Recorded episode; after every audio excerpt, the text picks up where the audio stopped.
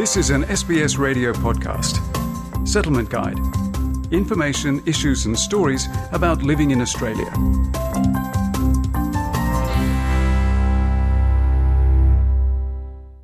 SBS acknowledges the traditional custodians of country and their connections and continuous care for the skies, lands and waterways across Australia.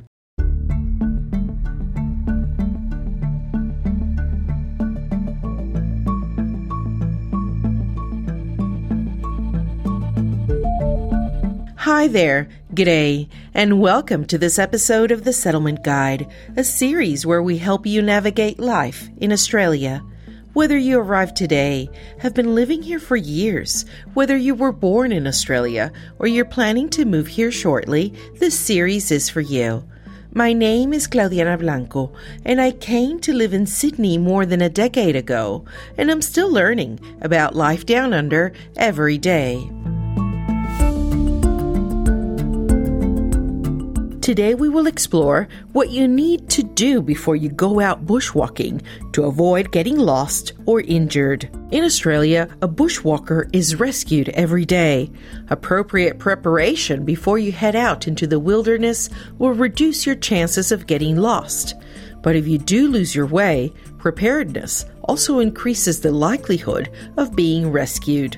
One of the most common dangers would be choosing a trail that is not appropriate for your level of fitness or experience. And then what can happen is, you don't have enough water or enough food, or you've got the wrong clothing, or you don't have a first aid kit if it goes wrong, or a communication device. So the most important thing is to do that little bit of planning to make sure that you've got what you need for the area that you're going to. Let's get started. Bushwalking is a popular recreational activity in Australia. It is one of the best ways to discover the country's vast and unique natural environment. But despite everyone's best efforts, people still get lost while bushwalking.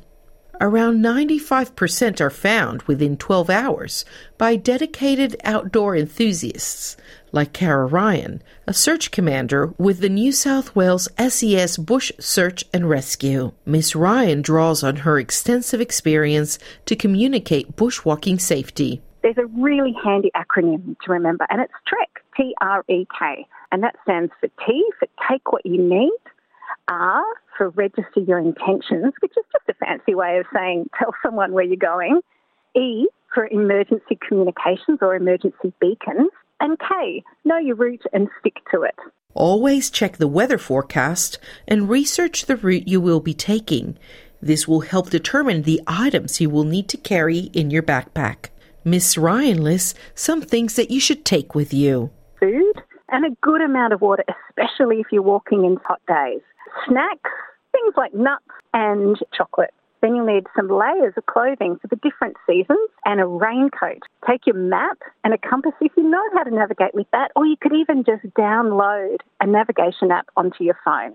A hat is really important, sunscreen, and make sure that you're wearing a pair of shoes that's really comfy. And one of the best things is to take some friends with you. Bushwalking solo means there's no one to assist if you're injured. Kirsten Mayer from Bushwalking New South Wales says you should always pack a first aid kit. Ideally, you go in a group of four as the bare minimum. So you help the injured person with your first aid kit as much as possible. If that person cannot walk, then leave one person with the injured party and two of the other people can then walk out and seek help. They may need to walk some distance to get mobile reception or to get back to their cars and go for help that way. It's also vital to let other people know your plans. Cara Ryan says you can inform the National Parks and Wildlife Service, the police, or a trusted friend. When it comes to registering your intentions, just telling someone where you're going, make sure you give some detail. So exactly the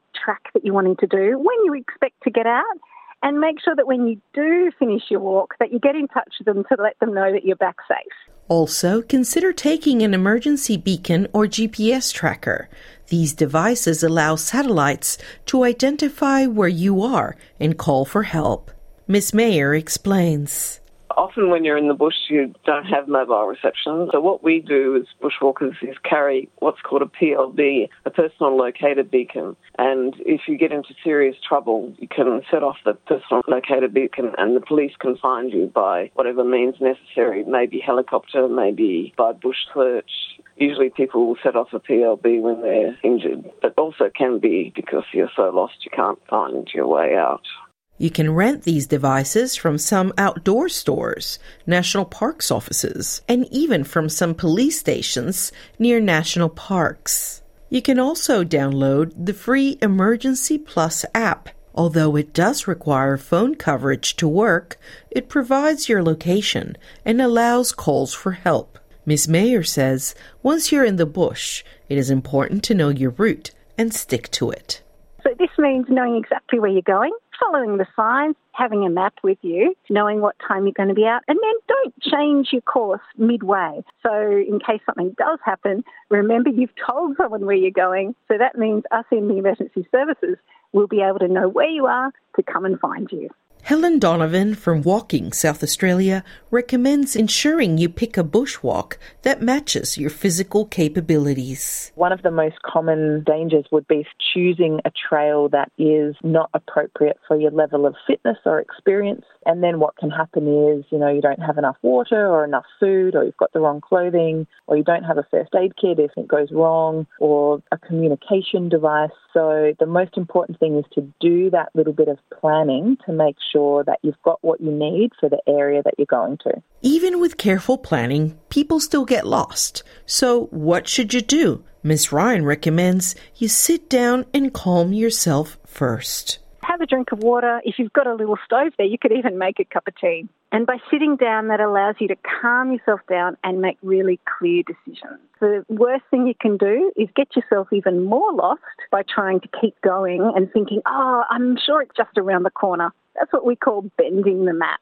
Have a think about the last time you knew where you were. Maybe you saw a sign or a junction. Perhaps you can retrace your steps a short distance, but be sure to mark your way with obvious items. If you don't have an emergency beacon and you feel your situation is critical, try your best to make yourself visible. Ms. Ryan again. If the weather's right and there's resources available, we'll put helicopters up in the air to see if we can spot you. So bright coloured clothing in the bush is really important, like yellows and oranges and reds, and even some bright blues. These are colours that don't appear in the Aussie bush.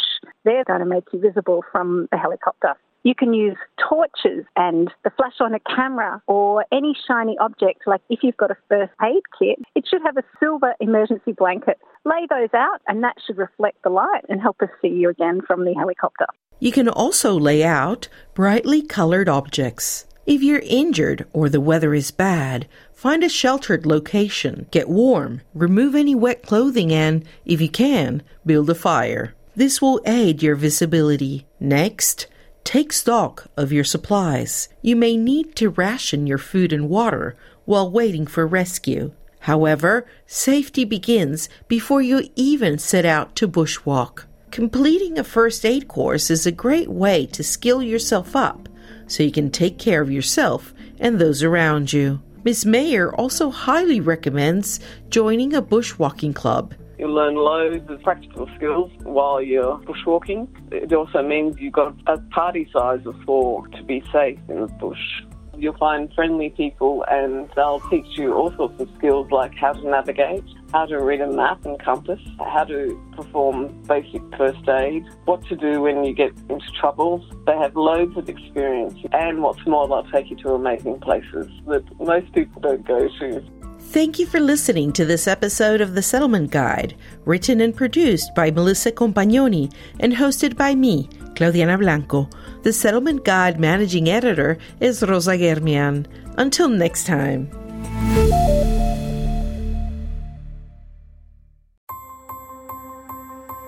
This was an SBS radio podcast. For more Settlement Guide stories, visit sbs.com.au/radio.